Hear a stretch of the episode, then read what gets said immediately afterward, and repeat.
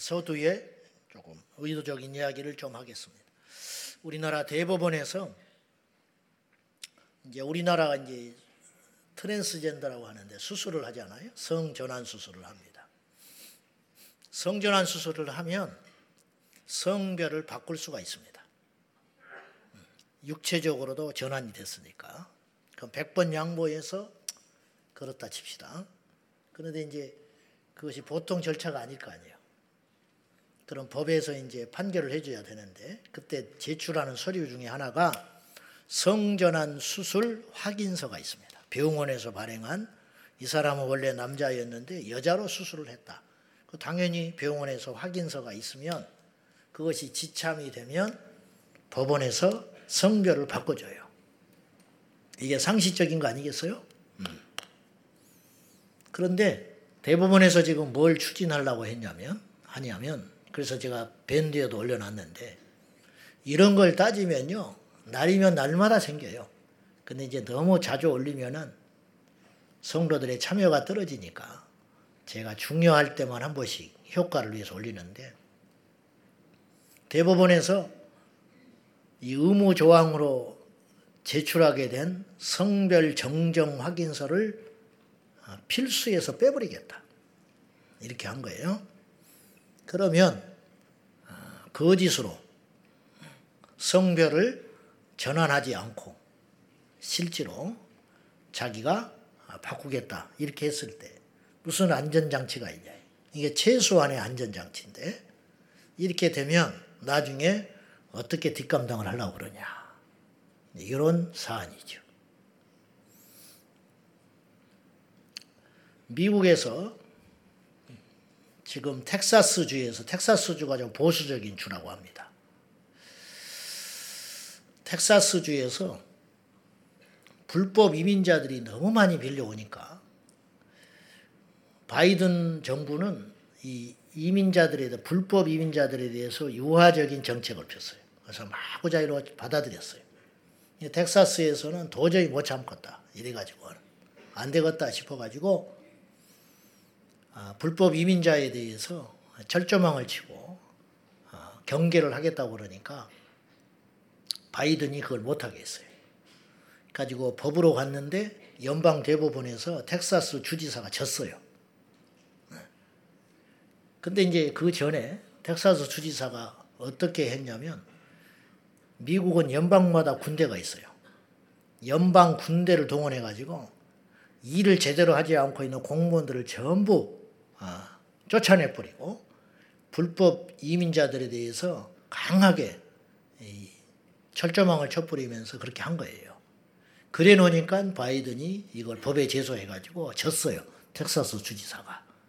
근데 불복을 안 해. 지금 법이 문제가 아니고 우리는 이대로 못 살겠다. 우리가. 근데 일종의 반란을 일으킨 거예요. 반란. 일종의 반란. 근데 다른 주에서도 이걸 굉장히 동조를 하고 있는 거예요. 텍사스 주지사의 결정이 옳다. 지금 이렇게 지금 판이 돌아가고 있어요. 미국이 굉장히 지금 막 혼란에 빠져가는 거예요. 내년에 대선, 올해 또 대선이 있잖아요. 전 세계적으로 이 약 70번의 선거가 있어요. 우리나라도 선거가 있죠. 4월 달에 총선이 있는데 전 세계적으로 올해처럼 선거가 많은 때가 없었대요. 대통령 선거, 국회의원 선거 이런 선거들이 굵직굵직한 선거들이 70회 정도 기다리고 있어 올해. 이 선거 결과에 따라서 세계 역사가 휘청휘청하는 거죠. 한 가지 분명한 것은 갈수록 세상은 어, 저는 어렵다고 봐요. 음. 근데 이제 이게 어려운지도 몰라. 그러니까 어둠을 향하여 가고 있는데 어두운지조차도 모르고 끌려가는 사람들이 있어. 그러면 그것을 분별할 수 있는 사람은 유일한 사람은 누구냐? 하나님의 사람들밖에 없어요. 그러니까 이 전쟁이에요. 이 전쟁. 옛날에는 이렇게까지 적나라하지 않았어요. 이제는 교단도 문제가 아니고 옛날에는요, 여러분 교단 같은 걸 굉장히 중요하게 생각했습니다. 그래서 이사를 가면 먼저 교단부터 봤어요. 그래서 감리교 신자는 감리교로 갔어요. 장로교 신자는 장로교만 찾아갔어요. 거리가 좀 있더라도 그 교회가 조금은 못마땅하더라도 그런 이제 교단 시대가 있었다 말이에요. 근데 이건 의미 없어요, 이제는. 이제는 교단이냐 뭐 그건 별 의미한 의미가 있는 게 아니고 제가 볼 때는 이제 마지막 때는 두 교회밖에 없는데 그거 뭐냐 깨어 있는 교회와 잠자는 교회. 그러니까 옛날에는 뭐 큰 교회냐 뭐 작은 교회냐 뭐 그렇게도 볼 수 있었고 여러 가지로 있었지만은 주님의 시야로 볼 때 제가 볼 때는 이제는 어, 잠자고 있는 교회와 깨어 있는 교회밖에 없다. 이제 이 말이죠. 그러면 깨어 있는 사람은 깨어 있는 교회로 계속 오는 거예요. 잠자는 사람들은 깨어 있는 교회 오면 못 견뎌요. 못 견딥니다. 아, 왜냐하면 계속 가시로 자기의 잠자는 부분을 건드리니까.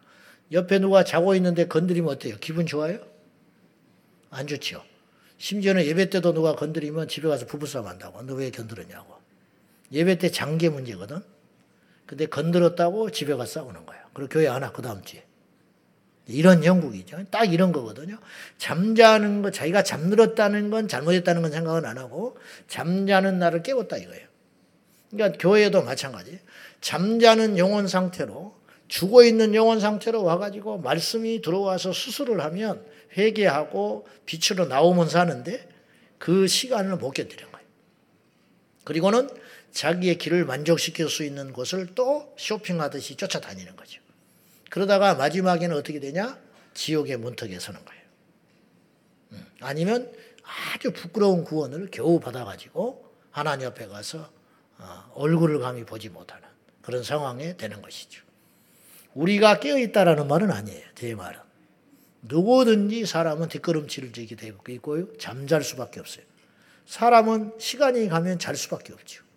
그러니까 자지 않기 위해서 계속 우리 자신들을 채찍질하고 계속 몸부림을 치면서 어, 십자가로 본질을 향하여 가는 수밖에 없다 하는 거예요. 우리나라는 이민청을 지금 만들려고 합니다. 이민청. 이민청을 만들려고 하는 이유는 여러 가지 명분이 그럴듯하지만 거기에는 아주 위험한 독소 조항이 하나 있는데 여러 가지가 있지만 그 중에 하나가 뭐냐? 불법 체류자라 할지라도 한국에 와서 불법 체류자예요, 본인이. 저는 너무 답답한 게 불법 체류자이면 일단 추방을 해야 되는 거예요. 그래야 기강이 쓰는 거 아니에요. 응? 여러분, 누가 범죄한 자가 있으면 그냥 방치하면 그 사람이 계속 그 짓을 해요. 그리고 그 사람으로 끝나는 게 아니에요. 다른 사람도 그 짓을 해요. 마약하는 사람을 격리시켜야 됩니다. 안 그러면 어떻게 돼요? 이 땅은 점점 마약하는 사람이 늘어나는 거예요. 교회 안에 사고 치는 사람을 놔두면 어떻게 되는지 알아요? 누룩이 번져가요. 그래서 아픔을 딛고도 잘라내야 되는 거예요. 그 영원히 소중하다. 그건 낭만적인 소리라고. 어. 다른 사람을, 다른 사람을 짓끌고 지옥으로 가는 걸 어떻게 그냥 놔둬. 그럼 할 수 없지요. 그렇지.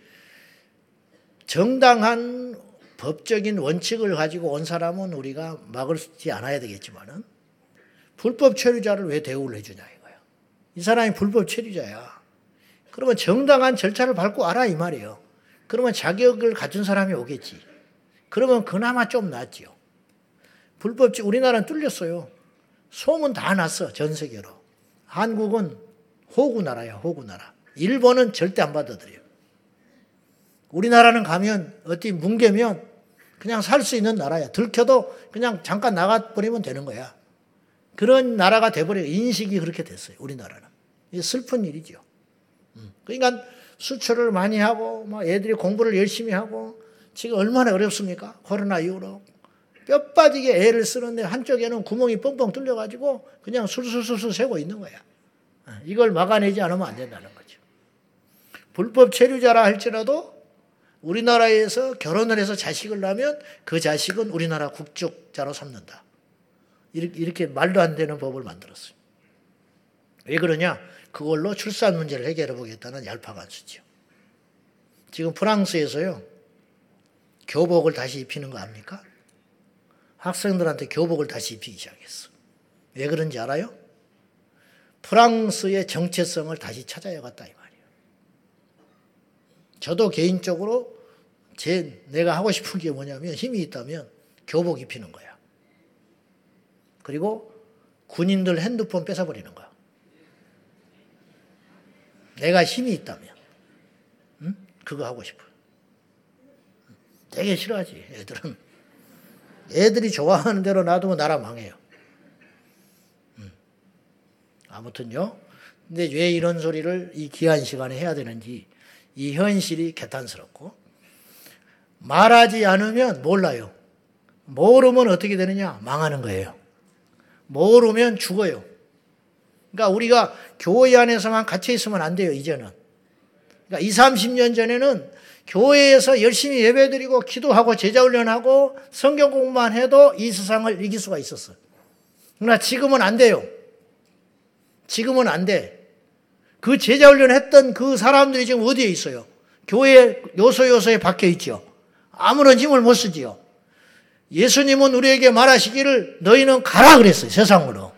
제자훈련 했으면 세상으로 가라. 국회에도 가고, 음. 세상에 어두운 데도 가고, 학교에도 가고, 경제하는 데도 가서 세상을 바꿔라. 그래서 제자들이 흩어진 거예요. 성령 받고 마가의 다락방에서 성령 받고 오순절날 성령 받고 마가의 다락방 예루살렘에 갇혀 있지 않았어요. 그들이 흩어졌습니다. 그래서 안디옥에도 교회가 생겨지고 로마에도 복음이 증거되고 온 세계 열방에 복음이 증거되기 시작한 거예요. 그래서 오늘 우리가 여기까지 있게 된 거예요. 그들이 가지 않았다면 이 세상은 이렇게 되지 않았을 거라는. 지금도 마찬가지예요. 한국 교회가 위축되고 있어요. 숫자가 줄고 있다. 출산율이 저하되고 있으니까 젊은이들이 교회 오지 않는다. 젊은이들이 교회 하지 않는 이유가 뭘까? 뭐 문화가 다르다. 나는 그렇게만 보지 않아요. 꼭. 그렇지 않아요. 음. 교회가 야성을 잃어버렸어. 매력을 잃어버렸어. 힘이 없어. 사람은요, 힘 있는 대로 오는 거야. 빛이 있는 대로 오는 것이거든. 꾸짖더라도 빛이 있으면 모여들게 돼 있어요. 혼내더라도 맞으면 오게 돼 있어요. 근데 오늘날 교회는 백화점이 됐어. 서비스 기관이 돼가고 있어요. 그러니까 젊은이들이 교회 와서 매력을 못 느끼는 거야. 자기가 잘못한 것을 지적해 주는 것을 찾고 있어요. 자기는 죄인이지만 참된 스승을 찾아 헤매고 있다니까? 교회가 그 빛이 되고 소금이 돼야 되는데 그걸 안 하는 거예요. 그냥 마사지만 해주고 있는 거야. 수술을 해야 되는데 마사지만 하고 있는 거야.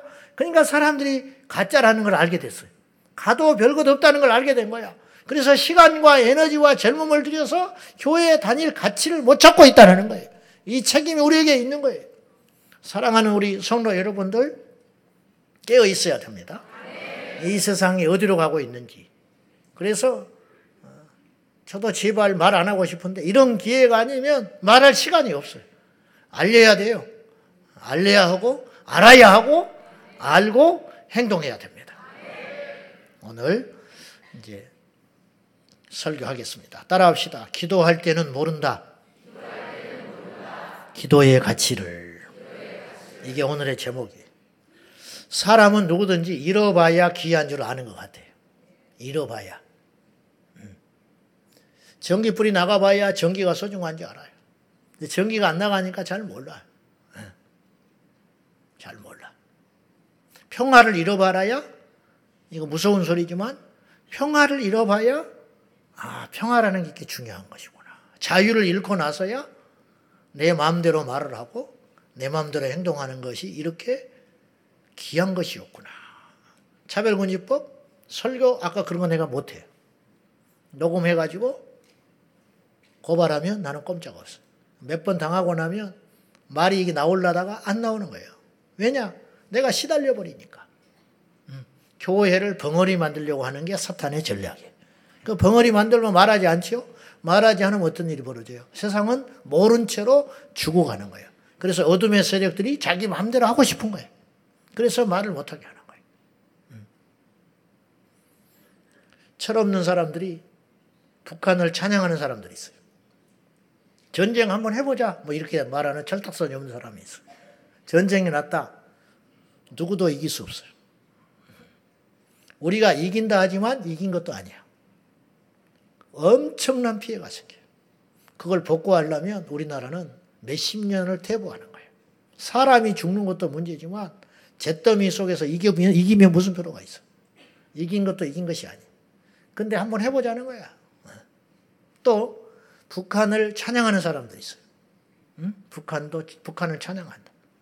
북한도 살만한 세상이고, 북한도 종교의 자유가 있는 나라고 북한도 생각만큼 그렇게 그런 나라가 아닌데 우리나라에서 자꾸만 이 통치를 목적으로 호도해 가지고 북한을 오해하고 있다. 뭐 이, 런 소리 하는 사람이 있어. 6.25 때 눈앞에서 자기의 가족이 총살을 당하고 서로 간에 가족 친지들을 모아놓고 죽창을 들고 서로 죽이게 만들고 총풀이를 갖다 대고 우리 어머니 친척도 시골에서 제법 똑똑한 사람이었는데 그 소리를 제가 어릴 때 들었어요. 6.25 때 빨지산도 내려와가지고 눈 가리고 배웠다고 부르주아라고 죽여버렸는데 총으로 쐈는데 우리 어머니가 생생히 봤대요. 묶어가지고 눈 가리고 총 딱 쐈는데 한 발 딱 맞고 퍽 쓰러져서 살려고 기어가니까 또 쏴서 죽였다. 음. 저는 그 소리 자주 들었어요. 피가 거꾸로 솟는 이야기 아니에요? 음. 그리고 그 시체를 수습을 못했어, 오랫동안. 무서워서. 반동이라고. 음. 이것이 북한이야. 근데 북한을 찬양해? 등 따시고 배부르니까 그런 소리 하는 거예요. 그렇게 주장하는 사람들이 땀 흘려 일도 안 하는 사람들이에요. 그런 사람들은 집에 가서 자기 이불도 하나 개지 않는 것들이에요. 남의 의지하고 사는 사람들. 공짜로 칵찬 사람들. 그러니까 공산주의가 좋은 거지. 일 안 하고도 먹고 살 수 있는 지상 낙원이다. 공정하게, 공평하게. 그래서 공산. 여러분, 공평한 세상이 아니에요. 거지 같은 세상이 되는 거예요. 거지 같은 세상. 제가 군 훈련소에 갔을 때 저도 훈련소 갔어요. 훈련소 가가지고 글을 장문하는 시간이 있었어요. 지금은 그런 것도 안 할 거예요. 가지고 방공에 대해서 음, 민족에 대해서 이제 이렇게 주제를 주면서 한 1시간 정도 글쓰기를 한 다음에 전부 발표를 시켰어요. 네모반에서. 근데 제 앞에 있는 어떤 이가 똑똑한 이가 하나, 정외과 출신이 하나 있었는데, 아, 눈에 핏발을 세우고, 북한에 대해서 좋게 이야기하는 그런 글짓기를 막 열변을 토하면서 똑똑하더만 그 이야기를 막 했어요. 좀 이따 내 차례가 됐어. 내가 이제 북한의 실상에 대해서 내가 아는 지식을 동원해 가지고 그 당시 김일성이가 어떻게 호화롭게 사는지 내 기억을 더듬어 가지고 이런 걸 쭉 쓰면서 인민들이 얼마나 고통을 받고 있고 6.25 참상에 대해서 내가 조금씩 이야기하면서 북침이라고 주장하는 정신 나간 것들이 있다. 응? 썰렁해졌어요. 그리고 내가 그렇게 이야기했어. 북한이 그렇게 좋으면 올라가 살아라. 내가 그랬어요. 그 자리에서 그랬어. 북한이 나는 올라갈 생각이 없지만은 북한을 그렇게 미화하고 좋고 지상 합리적인 정부라고 여겨진다면 올라가라. 아무 소리 못하고 그냥 앉아있더라. 막 사람들이 박수 쳤어, 나한테. 왜냐하면 내가 대단해서 그러는 게 아니라 지극히 상식적인 소리야. 북한이 그렇게 좋으면 올라가 봐라. 근데 내가 그랬어. 미쳤다고 그러면 생명을 걸고 탈북자가 있냐 그랬어. 응? 보트를 타고 고무주부를 타고 생명 걸고 미쳤다고 나오겠냐. 우리나라는 올라가는 인간이 없지 않냐. 응? 거기서는 내려오기만 하지 우리는 올라가질 않는다. 그 이유가 뭐냐? 응? 그것만 봐도 알 수 있지 않냐? 올라가라! 내가 그랬어. 올라가라. 그놈 보고 내가 그랬어. 그렇게 좋으면 올라가라. 근데 찍소리 못하고 이렇게 했어요. 막 박수 치고 끝났어. 그리고 이제 쉬는 시간이 돼가지고 이제 화장실에 갔어요. 근데 이제 군복을 똑같이 입으니까 누가 누군지도 몰라. 누구다 보면 얘가 보니까 옆에서 수근수근 어떤 놈이 그러더라고. 와, 지나가는 놈이 정의과를 이겨버렸네?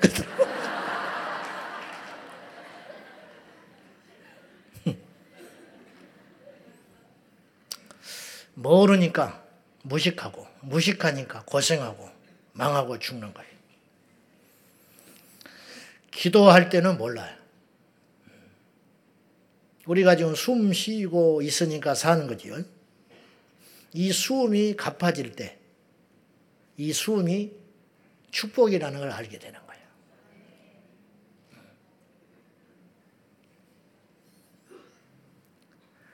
6.25 때 탱크 밀려올 때 맨주먹으로 대항했잖아요. 근데 우리나라가 올해 세계 5위 군사대국이 됐어. 이제 탱크 수출하는 나라가 됐고 전투기를 수출하는 나라가 됐어. 그러면 이게 우연한 일이냐? 지난 70년 동안 땀 흘린 사람이 있었다는 거예요. 누군가 음지에서 인정받지도 못하지만 자기 젊음을 다 들여가지고 연구한 사람들이 있었을 거 아니야. 그걸 잊으면 안 된다는 거죠. 한국 교회가 이만큼, 우리 교회가 여기까지 온 거, 저도 알죠. 저도 제가 생각해 보니까 숱하게 많은 고비가 있었어요. 앞으로도 있어요. 버티는 이유는 뭐냐? 누군가 나를 위해 기도하고 계시는 거예요. 제가 신학에 나설 때 우리 데모 이야기를 했지만은 스무 살 서울 올라와 할 때 88년 2월 달 부흥회 때 만나게 하신 그 기도의 어머니가 그때부터 지금까지 아침 금식을 하고 하루도 쉬지 않고 지금도 기도하고 계시나. 그리고 이분이 노쇠화 되니까 또 누군가 또 기도하는 사람이 여기저기서 나타나고. 그분들도 그분들이 기도하고 싶어서 하는 게 아니에요. 하나님이 그런 마음을 주시는 거겠지. 그건 억지로 안 되는 것이거든. 억지로 안 돼요. 레코도 석자인데 나라를 위해 기도만 하면 나라를 위해 기도하는 사람들이 있어요. 억지로 안 돼요. 하나님이 그 기도를 들으시고 이 나라를 지탱하려고 하시는 거예요. 네. 이해되지요? 무슨 말인지? 네. 따져보면 한심한 거야. 무슨 나라를 위해 기도. 네, 네 꼬라지를 봐라 말이지. 응? 너도 죽겠는데 무슨 나라를 위해 기도한다고. 어? 구국 기도에 가고 기도원에 뭐 기도원에 금식을 하러 가고 어? 집 아까름도 못하면서 그렇지 않아요. 하나님께서 그런 기도들을 모아가지고 이 나라를 살리고 있다는 걸 알아야 돼요. 기도할 때는 몰라요. 그래서 기도는 호흡이고 양식인 거예요. 먹고 나면 뭘 먹었는지도 모르죠. 배부른 것만 느껴지잖아. 그게 기도예요. 숨 쉬니까 모르고 배가 부르니까 양식의 귀한 걸 모르는 거예요. 뭐든 소화해내고 낮에 커피를 내가 15잔까지 먹어봤는데 신방을 하면서 그래도 베게 되면 잘 때가 있었어요. 그러나 지금은 겁이 나. 커피 먹는 것이. 커피 먹는 게 겁이 나. 한 잔 먹는 게 망설여져. 특히나 토요일 날 같은 때는 그 유혹을 참느라고 이걸 먹을 때는 좋은데 토요일 날 날새면 큰일 나니까 이렇게 돼버린 거예요. 나도 모르게. 아, 나도 늙어가고 있구나. 이거지. 우리 젊은 친구들은 몰라요. 무슨 말인지. 건강이 얼마나 중요한지 몰라. 시간이 얼마나 중요한지 몰라. 오늘 본문을 보실래요? 우리가 읽었잖아요. 우리 8절 다시 한번 봅시다. 시작. 내 생물과 24 장로들이 그 어린 양 앞에 엎드려 각각 검고 향이 가득한 금대접을 가졌으니 이 향은 기도들. 이 기도를 하나님이 얼마나 귀하게 생각하는지 보세요. 이 여기에 주인공이 기도예요. 24 장로가 아니요. 내 생물이 아니야. 내 생물과 24 장로들이 천국에 이제 요한 사도가 이제 보니까 하늘의 문이 열려가지고 천국을 보니까 하나님의 나라에서 지금 이런 일이 일어나고 있는 거야. 내 생물과 24 장로들이 보통 분들이 아니죠. 이런 분들이 어린 양 예수님 앞에 엎드려. 여러분 아직도 예수님을 우습게 여기는 자들이 있어. 그거는 너무 미련한 짓이고 오해도 그런 오해가 없는 거예요. 2000년 전에 어린 아이로 오셔서 고난을 당하시고 십자가에서 비참하게 죽으니까 그것이 예수님의 모든 것인 줄 알아요. 그건 1%도 안 되는 거예요, 사실은. 그건 인류를 향한 중대한 결단이고 사건이었지만 주님의 모습으로 보면 그건 0.1%도 안 되는 거예요. 그 우리가 주님을 알 수가 없어요. 지금 하늘에서 어떻게 계셨으며 지금 올라가셔서 어떤 모습을 계시며 장차 이 하늘 새 하늘과 새 땅, 처음 하늘과 이 처음 땅을 전부 파괴해 버리시고 새롭게 창조하신 후에 우리 예수님께서 왕으로 통치하실 그 위엄과 그 권세와 그 지혜와 지혜의 깊이와 생각의 넓이와 이런 거는 감히 우리가 감을 못 잡는 거예요. 새치어로 함부로 말을 하면 안 돼요. 그 어린 양 앞에 내 생물과 24 장로들이 고개를 감히 못 들고 엎드렸어. 엎드려 있잖아요. 예. 각각 검은 고와 향이 가득한 금대접을 예. 가졌는데 이 향이 그 김, 금대접 안에 향이 들어있어. 그 향이 뭐냐? 성도의 기도다. 이렇게 중요하게 여기신다는 거예요.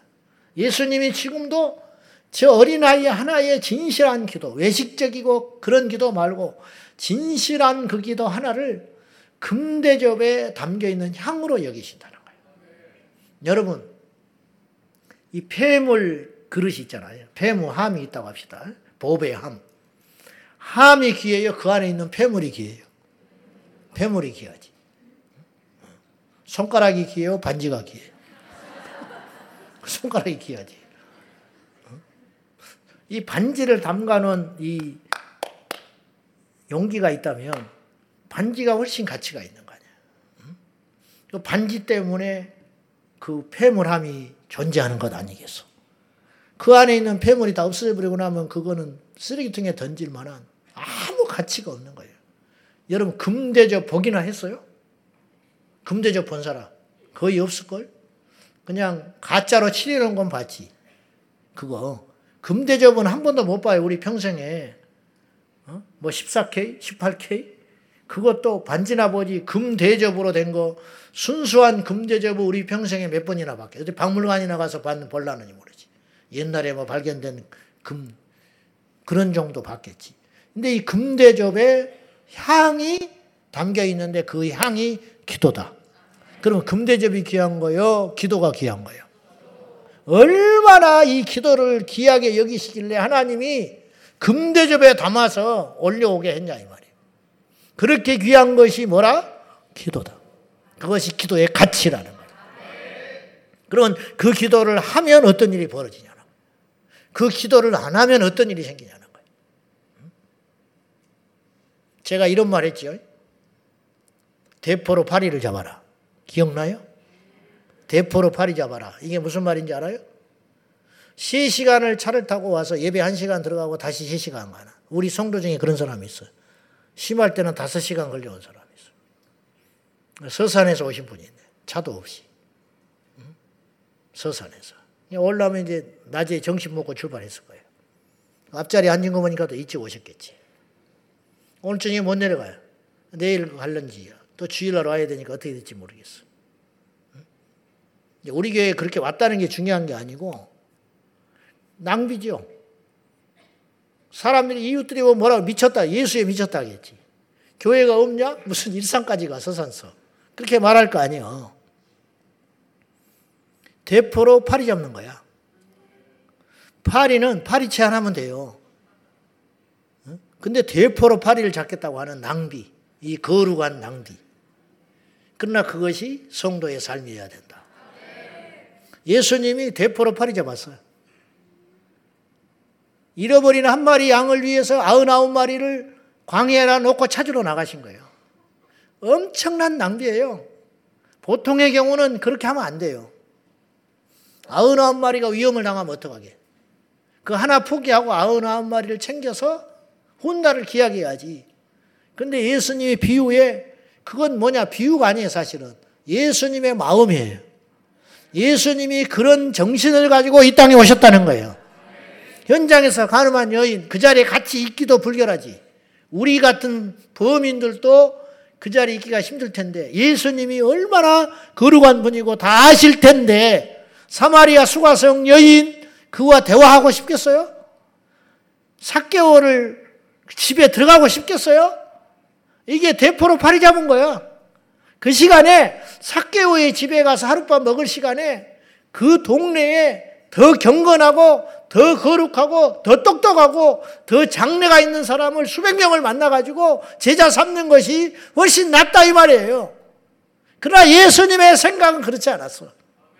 뭐 겸손했다, 섬겼다 그런 차원이 아니라 예수님은 그런 모습으로 살아가신 거라요. 왜 이렇게 사셨냐? 너희도 그렇게 살아라. 대포로 파리 잡아라. 시시간 시달려가지고 와서 예배 한 시간 드리고 가는 거예요. 저녁 굶고 와서 기도 피곤하니까 또 설교가 좀 길어 금요일 날은. 그러니까 기도하면 차 끊어지고 그냥 5분 10분 기도하고 가는 거지. 그러나 그 기도가 그 영혼을 살리고 이민족을 살린다는 걸 알아야 돼. 이것. 중국에서 이번에 호날두가 갔는데 경기를 안 뛰었어요. 우리나라에 와서도 안 뛰었잖아. 잘 모르죠? 나도 관심 없어. 호날두가 뭔지.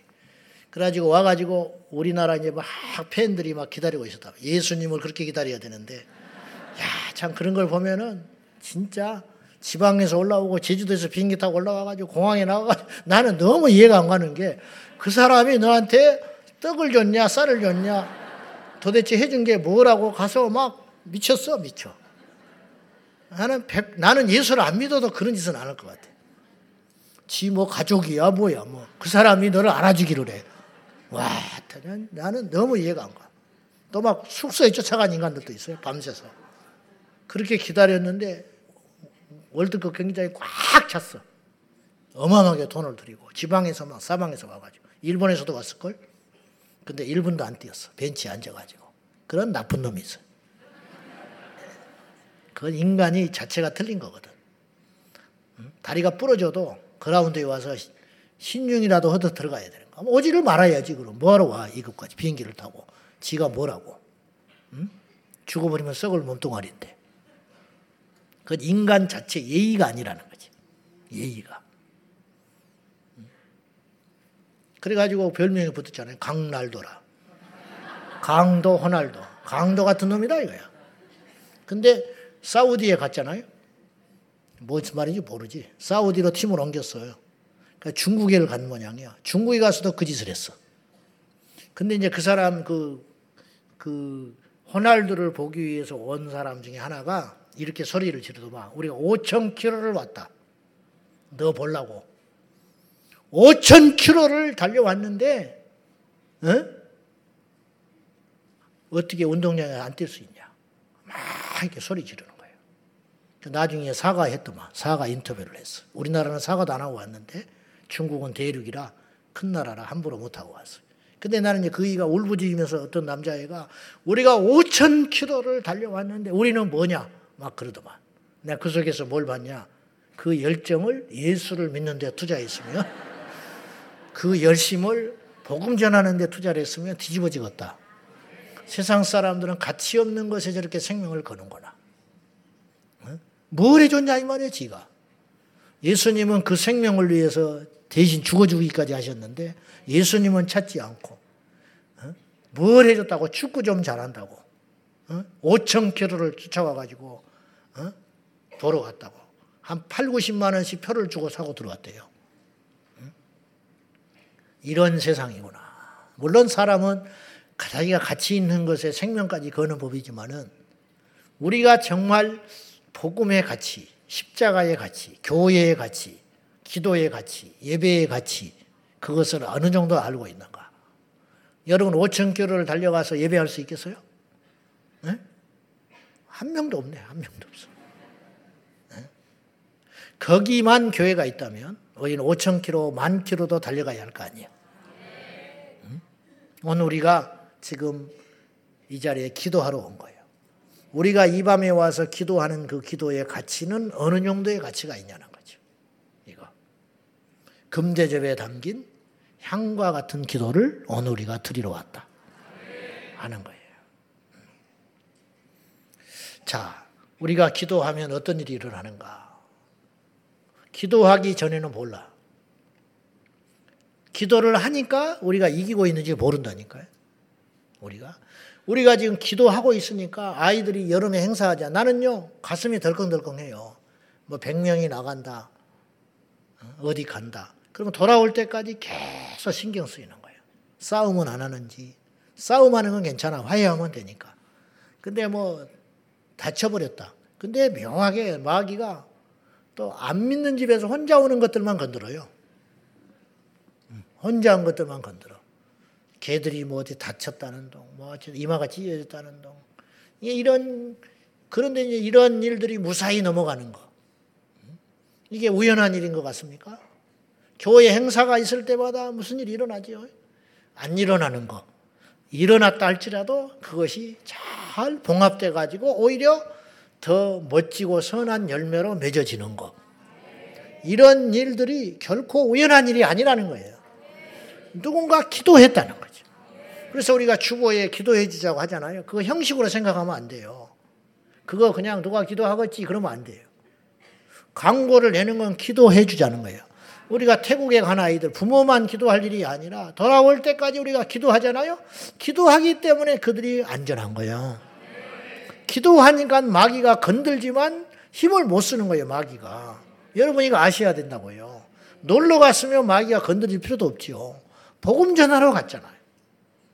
응? 열매를 떠나서 그들이 자기 돈을 들여서 시간을 들여서 2주 동안 있는 게 결코 쉬운 일이 아닙니다. 그것이. 그러면 우리가 기도할 때 하나님이 당신의 불과 하연금으로 예수님의 보혈로 천군전사를 보내셔서 지켜주는 역사가 있다라는 거예요. 이것이 안 되면 어떤 일이 터진 다음에서야 알면 안 된다는 거예요.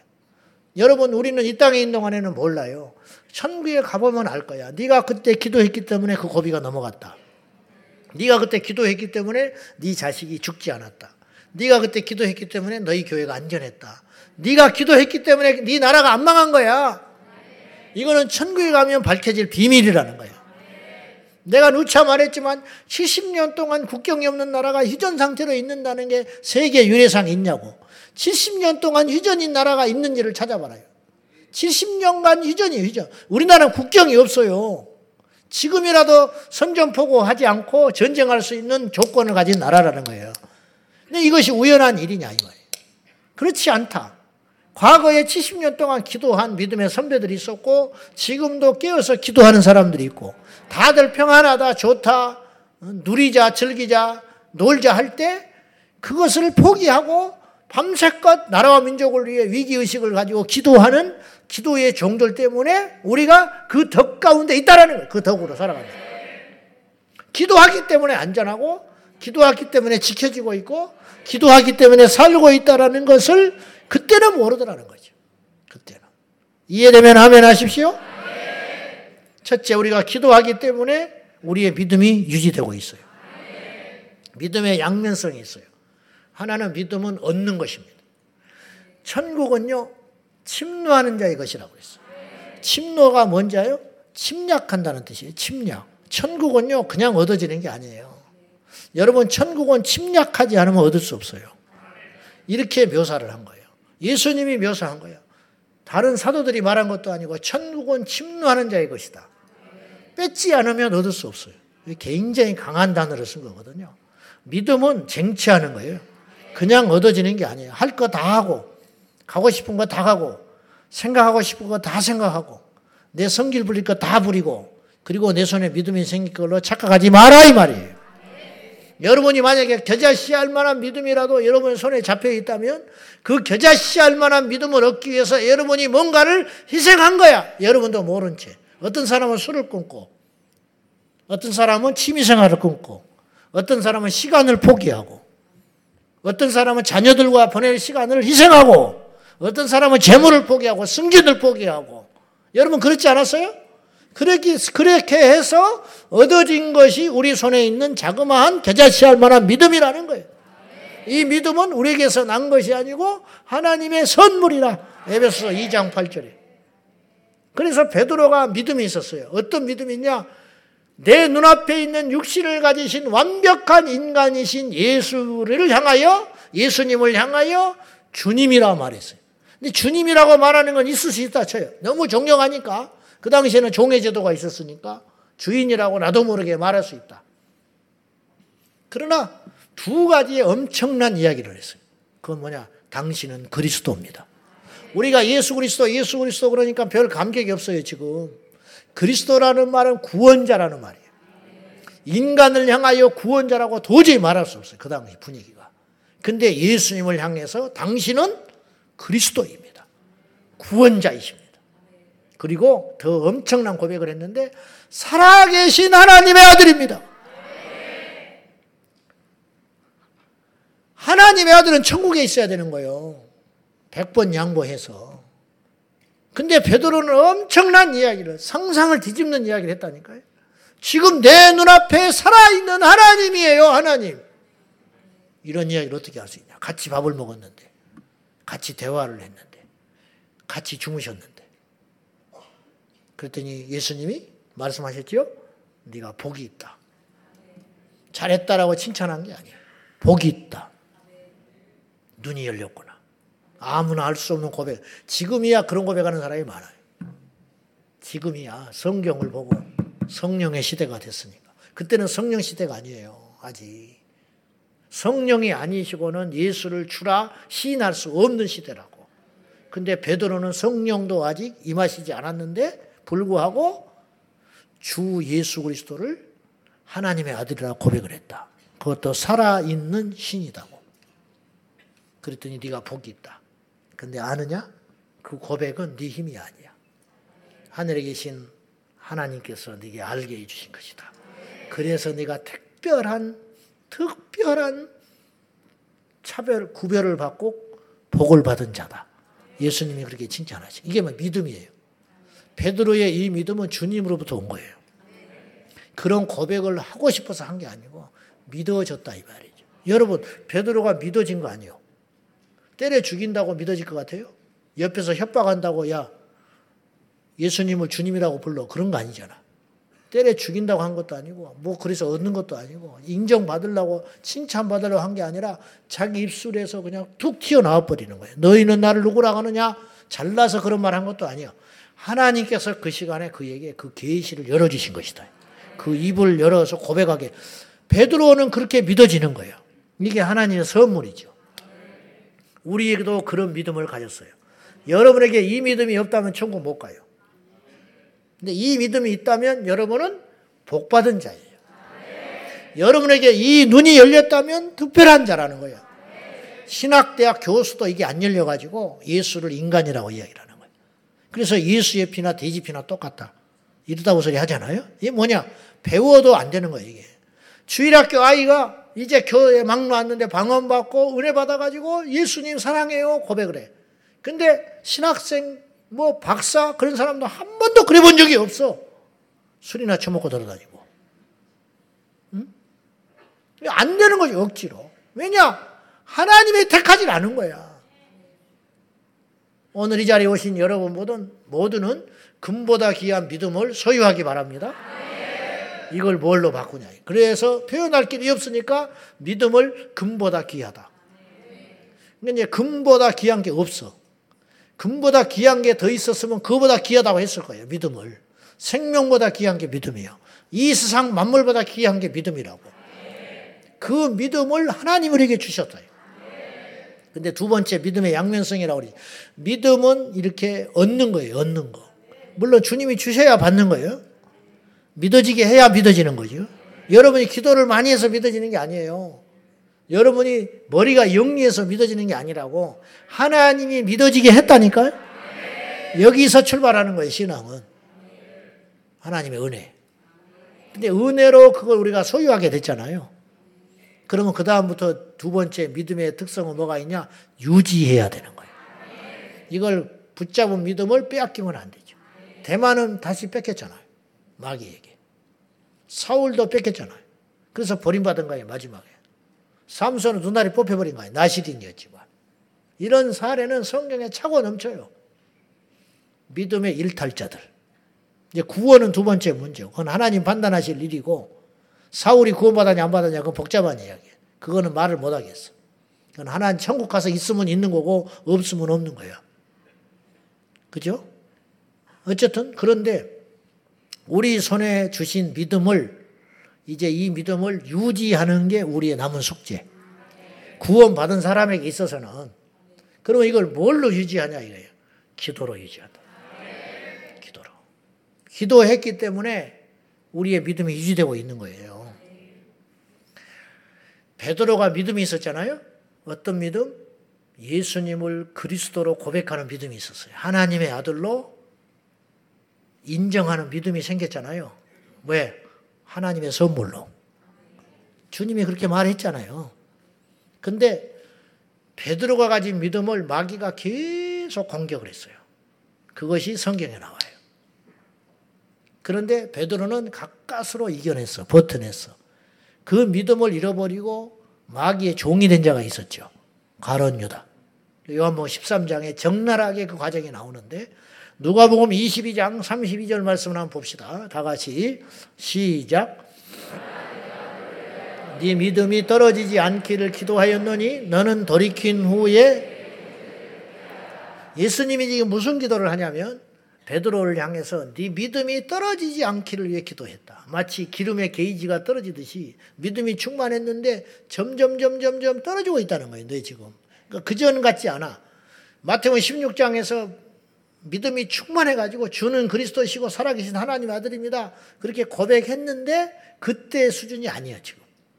지금은 겟세만의 동산에서 예수님이 기도할 적에 낙심하고 지치고 피곤하고 절망하고 두려워하고 마음이 막 왔다 갔다 왔다 갔다. 그리고 마음속을 들여다보니까 아, 괜히 내가 예수님 따라왔나. 막 온갖 생각이 지금 뭔가 벌어지고 있는데 모르겠고 막 이런 위기감 속에서 베드로가 자기의 이 안에서 막 왔다 갔다 하는 거죠.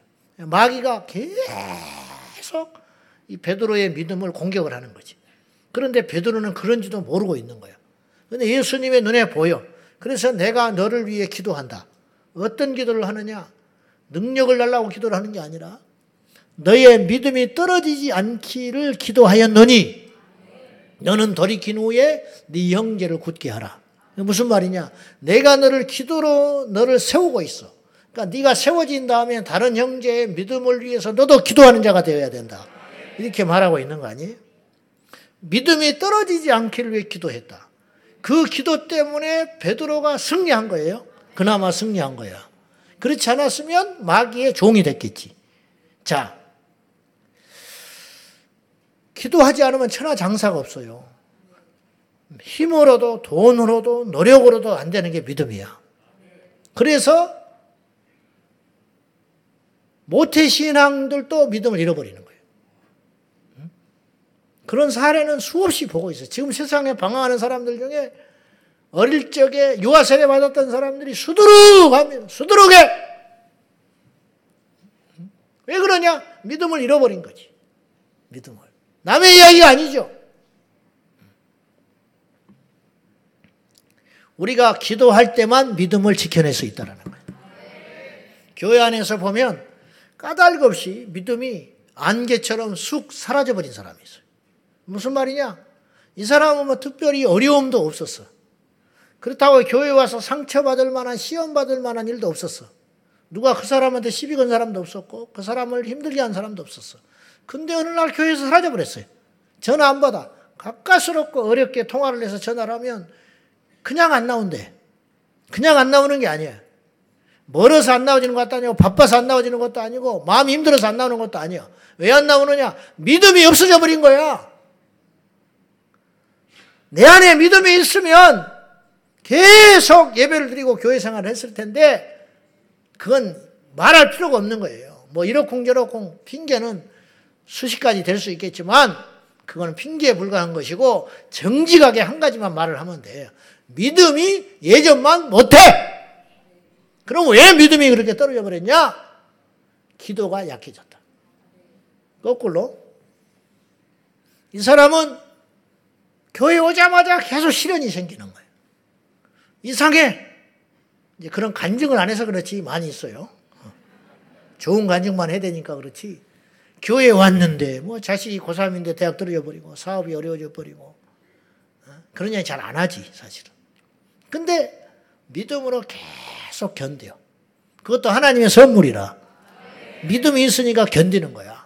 견디면서 기도하고 기도하고 기도하고 버티는 사람이 있어. 그럼 버틸 수 있는 그 믿음의 힘은 어디서 오는 것이냐? 기도에서 온다는 거야. 기도. 버티면 승리합니다. 기도로 버티면 결국은 승리하고 어둠이 떠나고 하나님께 인정받게 되고 오해가 풀리게 되고 사랑받게 되고 힘이 생기고 복음의 전도자가 될 수 있어요.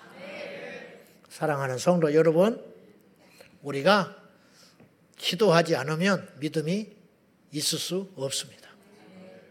우리도 모른 채 지금 기도하기 때문에 수십 년을 버티고 오는 거예요. 제가 예배하지 않고 목사로서 목회하지 않고 기도하지 않고 철야하지 않고 음. 저를 위해서 금요 성령 집회제가 오는 거예요. 음.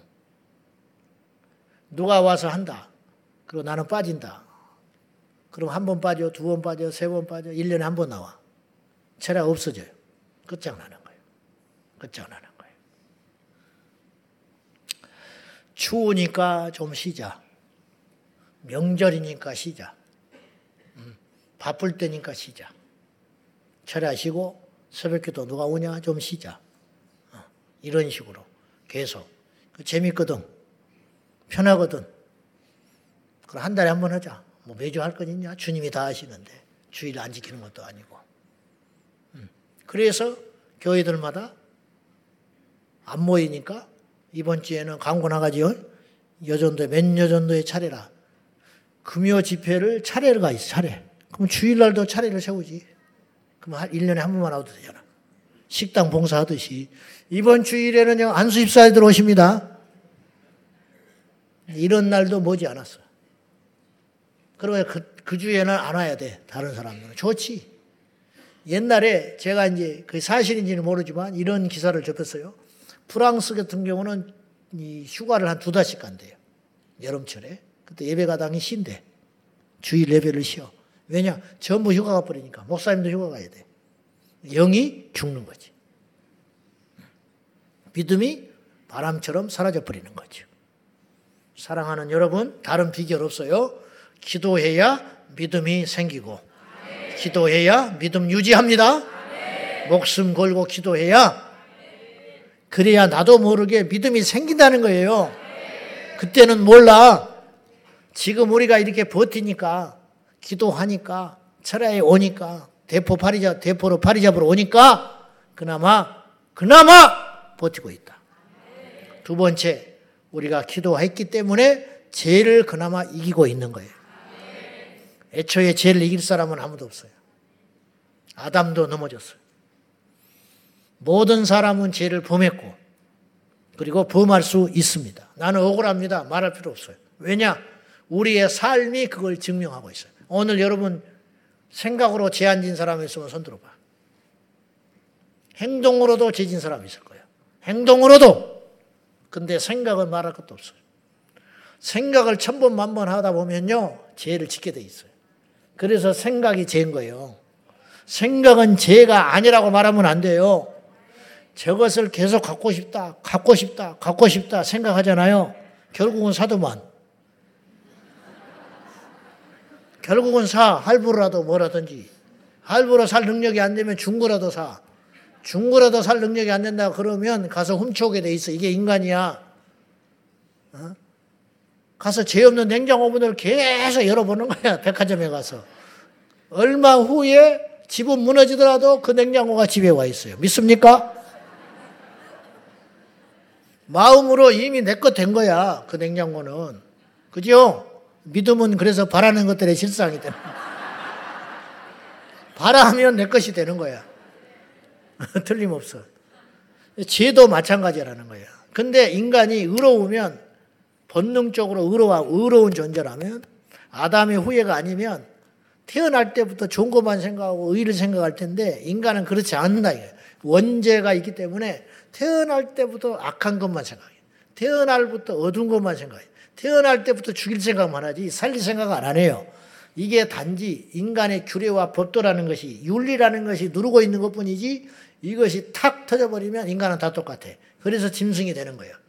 그래서 전쟁 나면 짐승 되고 가난해지면 짐승이 되고 먹을 것이 없으면 진정이 돼. 짐승이 되는 거예요. 그래서 사람 잡아먹는 거예요. 그래서 저 북녘 땅에서는 우리나라 일, 이 조선시대 때도 그랬지만 조선시대의 역사 실록에 보면 어떤 일이 있었냐? 자기 자신 230만 명이 6년 동안 14년인가 비가 안 온, 6년인가 비가 안 온 적이 있었어요. 근데 우리는 지금 비가 안 오더라도 지하수를 보내고 이 댐이라는 게 있어서 견딜 수 있지만 그 당시에는 천수답 아니요. 하늘만 쳐다보고 농사 짓고 하늘만 쳐다보고 식수 쓸 때인데 6년이 비가 안 와버렸어요. 6년. 그래서 우리나라 230만 명이 아사했다는 기록이 있어요. 굶어 죽었어. 굶어 죽었는데 인간의 본능이 살라니까 굶어 죽은 자식을 삶아 먹은 기록이 있어. 그래도 때려 죽이진 않았어. 죽은 자식을 삶아 먹은 기록이 있어요. 근데 그 사람에게 돌을 던질 수 있냐? 그럴 수 없다. 이게 인간이. 우리도 마찬가지. 다 똑같아. 지금 웃고 있지만 무슨 일이 생기면 돈에 걸렸다. 험악해집니다. 안 쳐다봅니다. 누가 내, 나하고 자존심을 건드렸다. 그때부터 원수 됩니다. 이게 인간이야. 천국은 그런 게 없지. 이 땅에 사는 동안에는 그래요. 그러니까 누구도 죄에서 자유할 수 없고 죄를 이겼다고 선언할 수 없는 거 이 땅에 어느 누구 성인 군자도 예수님 외에는 없었어. 인간은 가만히 있으면 죄를 뒤집도로 삼아서 100% 지옥 가요. 가만히 있으면. 마치 시간이 흐르면 누구든지 늙어가듯이 인간은 때가 되면 지옥 가게 돼 있어요. 그렇듯이 그렇게 돼 있는데 우리가 우리가 그나마 버티고 죄에 대해서 끊임없이 공격하는 죄의 불화살을 방패로 막아내는 그 힘은 어디서 오느냐? 그건 기도에서 온다는 거예요. 기도에서 온다. 어떤 거꾸로 어떤 사람이 죄에 어이없이 퍽 넘어 그럴 사람이 그러면 안 돼. 그 사람은 잃어버리는 게 너무 많아. 근데 어이없이 죄에 퍽 쓰러졌다. 그러면 그건 그 속에는 반드시 기도의 연약함이 있었다. 기도했다면 그 사람은 그렇게 넘어지지 않아. 그런 어이없는 짓을 안 한다고. 그러면 기도를 하면 무슨 힘이 생기길래 이렇게 아, 죄를 이길 수 있는 능력이 생기는가? 그건요, 기도하면 분별함이 예리해지기 때문에 그래요. 기도하면 내 영이 깨어납니다. 내 영이 깨어난다는 건 예민해진다는 거예요. 둔한 사람은 무슨 일인지 모르잖아. 그런데 깨어 있으면 바스락 소리만 나도 알지. 깨어 있기 때문이거든요. 예민하기 때문에 그렇다. 영적 신경이 살아난다는 거예요. 근데 이제 기도를 안 하면 영적 신경은 죽어버리고 육적 신경이 살아나지. 그래가지고 기도가 침체되고 기도에 멀어지고 기도와 담을 쌓게 되면 영적인 신경은 무디어진 대신에 육적인 혈기가 육적인 정욕이 육적인 욕심이 예민해져 가지고 그런 것에 굉장히 빠르게 동화되기 시작한. 그래서 세상에 갔다 오면 세상의 것에 빠져 가지고 막 하나님과 상관없는 그런 어떤 무리들 가운데 그런 곳에 그런 어떤 문화 이런 곳에 자꾸 심취해 가지고 하나님과 멀어져 버려. 여지 없어요. 우리 젊은 청년들 이건 100, 이 땅에 2000년 모든 성도들과 지금도 존재하는 모든 성도들의 공통점이 있어. 남녀노소를 막론하고 하나님 앞에 기도하고 성령에 붙들리면 죄와 멀어진다. 그거는 밥 안 먹으면 배가 고픈 것과 똑같은 논리라. 그건 말할 필요도 없어요. 말할 필요도 없어. 해가 지면 어두워지는 것과 똑같은 거예요. 해가 졌는데 밝다고 우길 수가 없듯이 하나님 앞에 기도가 중단되고 세상 기도가 중단되고 성령의 역사하심이 지배하심이 약해질 때는 반드시 그 인생은 육적이 된다.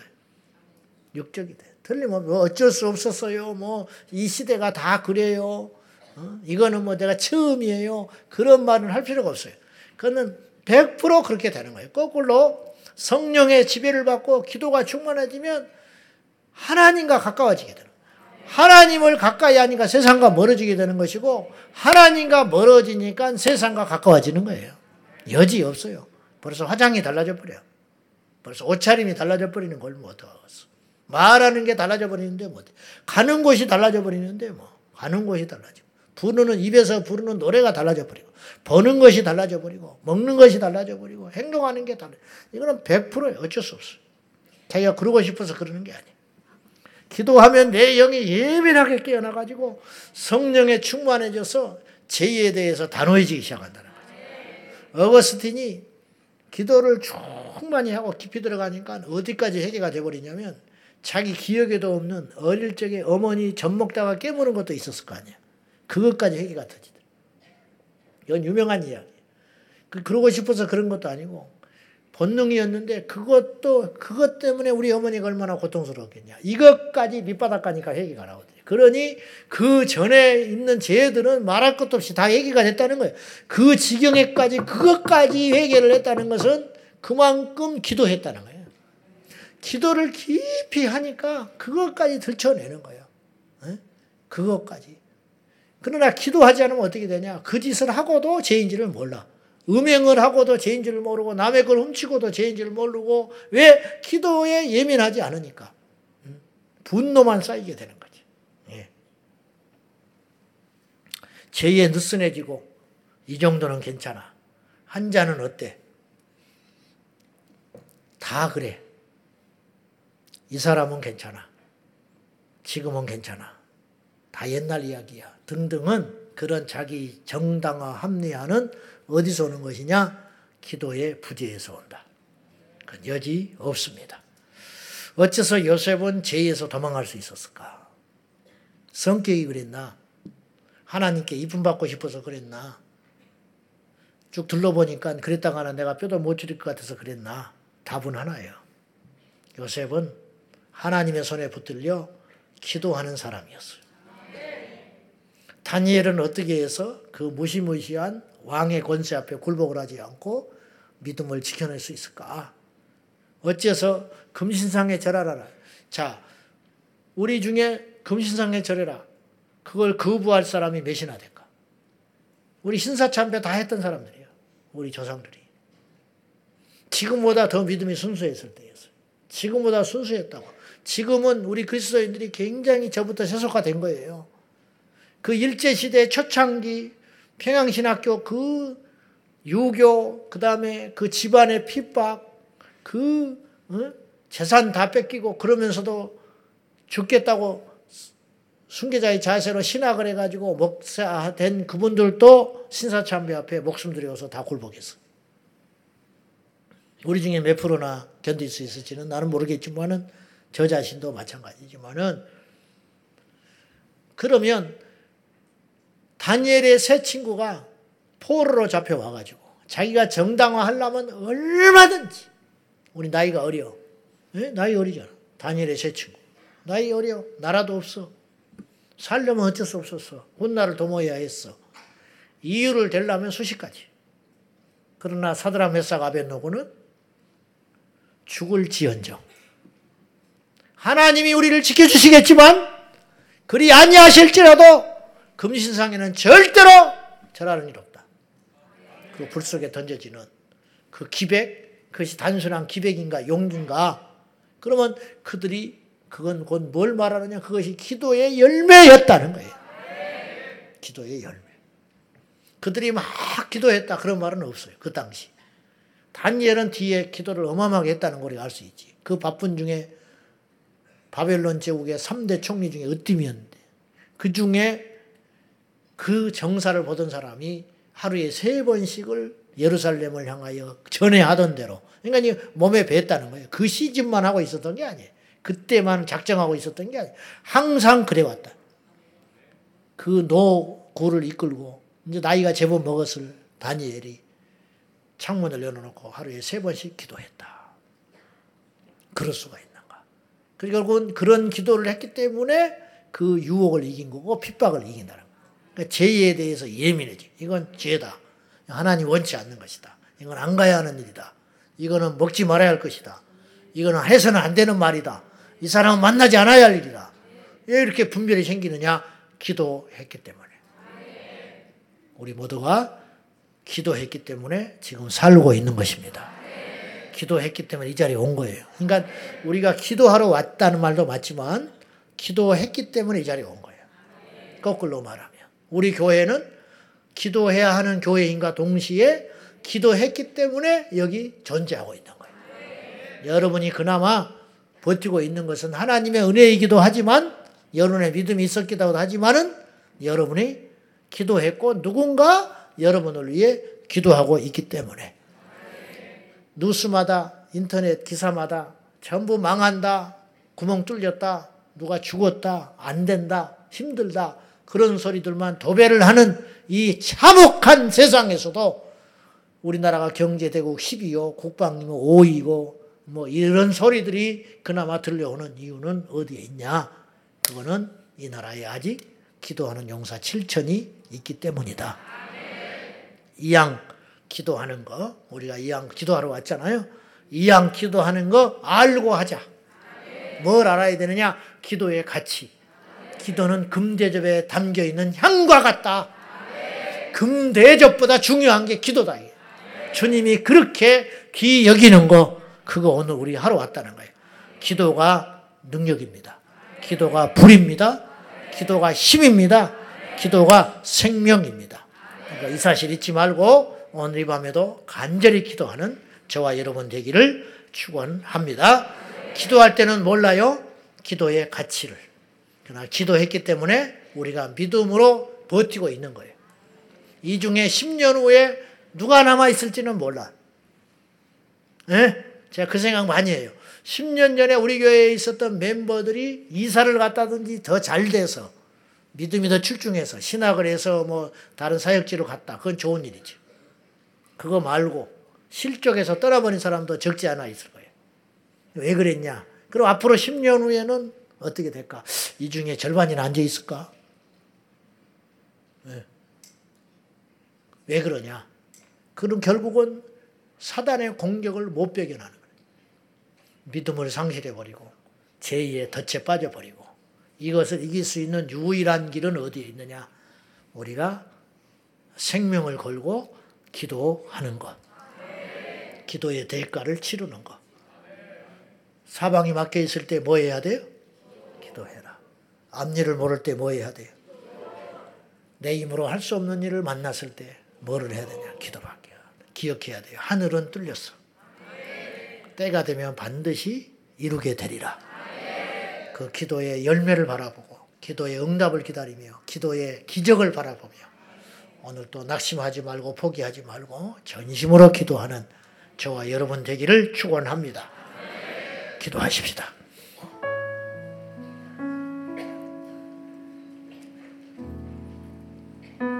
이 시간에 먼저 기도할 때 하나님 기도의 가치를 알게 하여 주십시오.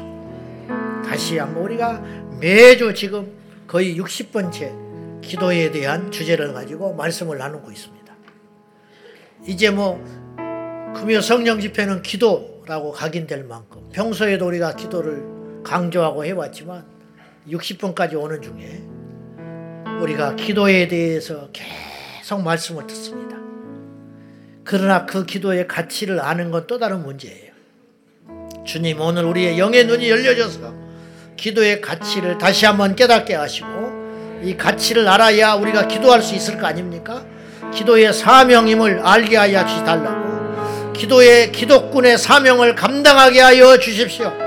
우리가 기도하지 않으면 우리도 죽고 우리가 기도하지 않으면 우리 나라가 망하고 우리가 기도하지 않으면 우리 자녀들이 실패하고 우리가 기도하지 않으면 우리 자녀들이 지옥을 갑니다.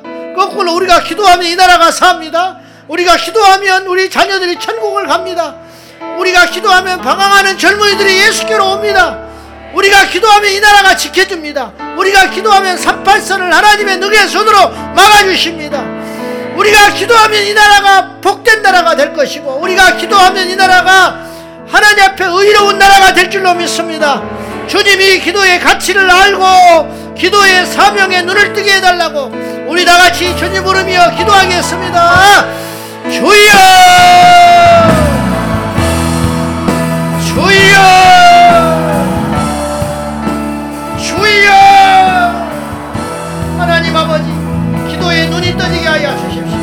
우리가 하고 있는 이 기도가 얼마나 귀하고 가치가 있는 것입니다 24 장로들이 엎드려서 네 생물과 함께 어린 양 예수님 앞에 엎드려서 대점에 우리의 기도를 담아서 하나님께 드릴 만큼 가치가 있는 것이 우리가 알게 하여 주시옵소서 우리 하나님 아버지 오늘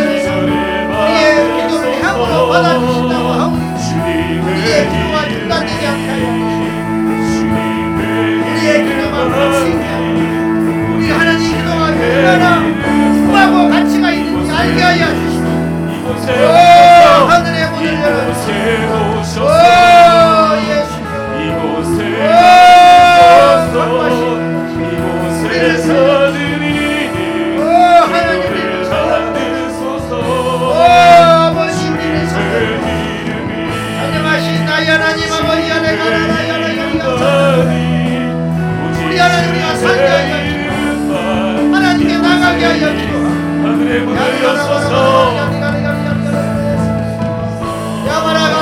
이곳에 앉으소서. 전능하신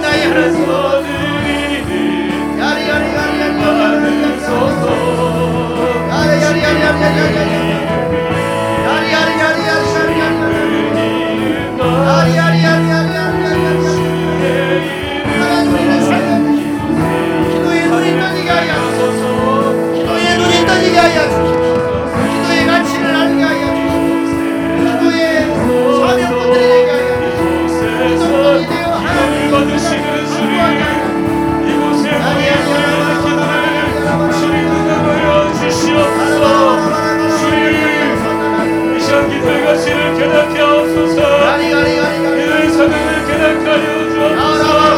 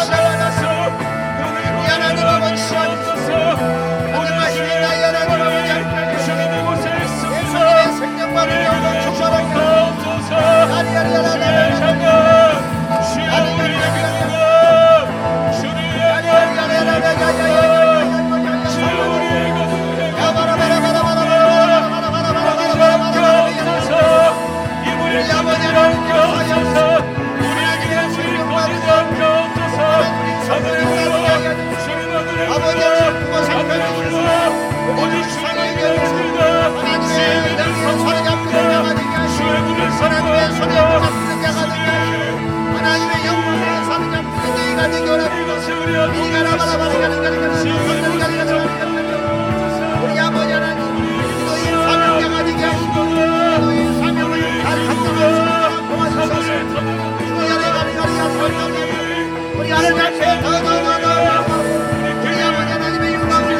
가득하게 하시고 소망하며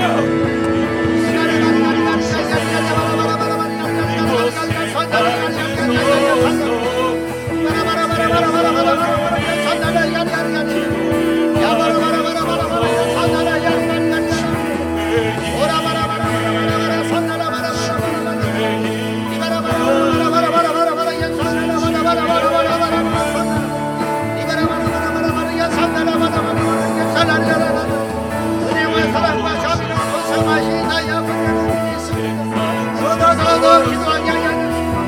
우리 아버지 앞에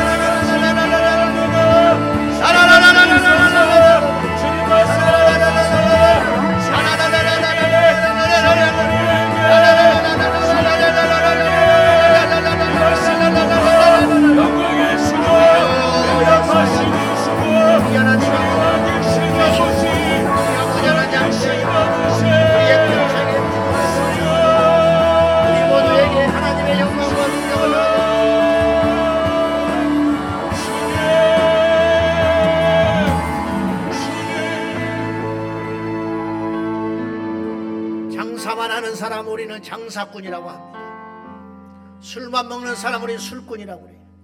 일만 하는 사람은 일꾼이라고 그래요. 남 괴롭히고 사기만 치는 사람은 사기꾼이라고 합니다. 우리는 기도꾼이 되게 하여 주십시오. 기도밖에 할 수 없는 사람, 기도만 하는 사람, 기도가 전부인 사람이 되기를 원합니다. 믿습니까? 우리가 이 결단을 하고 다시 한번 하나님께 기도할 적에 우리의 생명력이 다하는 날까지 기도꾼으로 기도의 끈을 놓치지 않게 하여 주십시오. 기도가 안 되는 사람이 있으면 자리에서 일어나세요. 기도가 안 되는 사람은 자리에서 일어나셔서 이 시간을 이 귀한 시간을 헛되이 보내지 말고 반드시 기도로 돌파하고 잠을 내쫓고 피곤함을 내쫓고 무기력을 내쫓고 기도로 충만하게 승리하길 원합니다. 기도가 안 되는 사람 하나님 앞에 기도의 용사가 되고 싶은 사람 기도의 첫 끈을 첫사랑을 회복시키고 싶은 사람 기도할 거리가 태산같이 많은 사람 일어나서 우리 아버지 앞에 간절한 마음으로 다시 한번 주여 내 생명 다하는 날까지 기도꾼 되게 하여 주십시오 기도의 끈 놓치지 않게 하여 주십시오 기도하겠습니다 주여 일하십니다. 주가 주여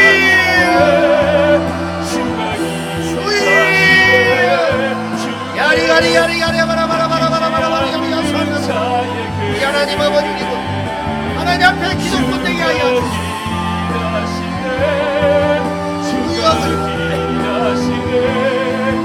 주님을 삼아주게 하여 기도만 하는 기도 기도만 하는 기도 기도만 하는 기도.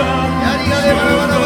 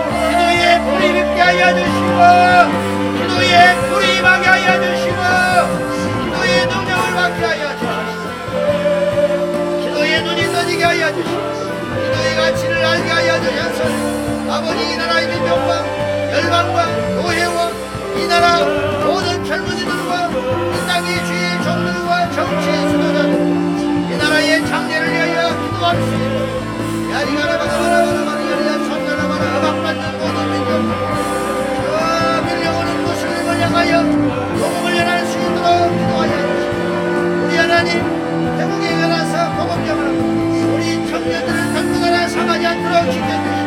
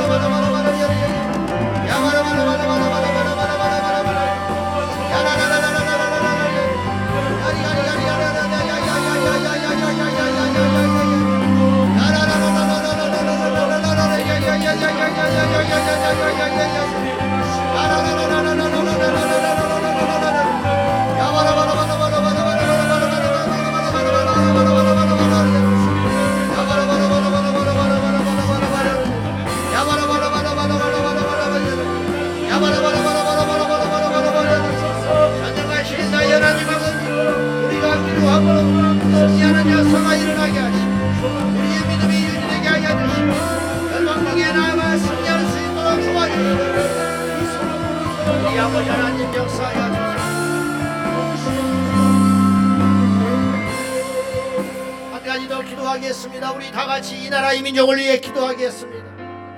이 나라 이민족은 뭐 너무 먼 주제 같지만 나라가 없이 우리가 있을 수 없는 것입니다.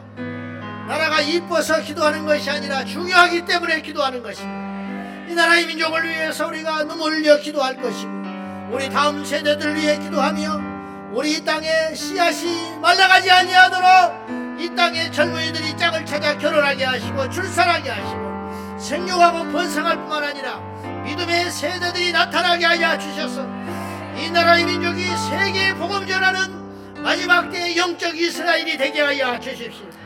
태국에서 복음 전하고 있는 우리 젊은이들이 돌아오는 그 시간까지 원수 마귀의 공격을 막아주시옵시고 승리하고 돌아오게 하여 주시고 우리 교회학교를 위해 기도하며 교회학교 교사들을 위해 기도하며 이 땅의 이정자들과 이 땅의 주의 종들을 위하여 우리 다같이 감동되는 대로 성령이 지시하는 말을 따라서 다같이 기도하겠습니다.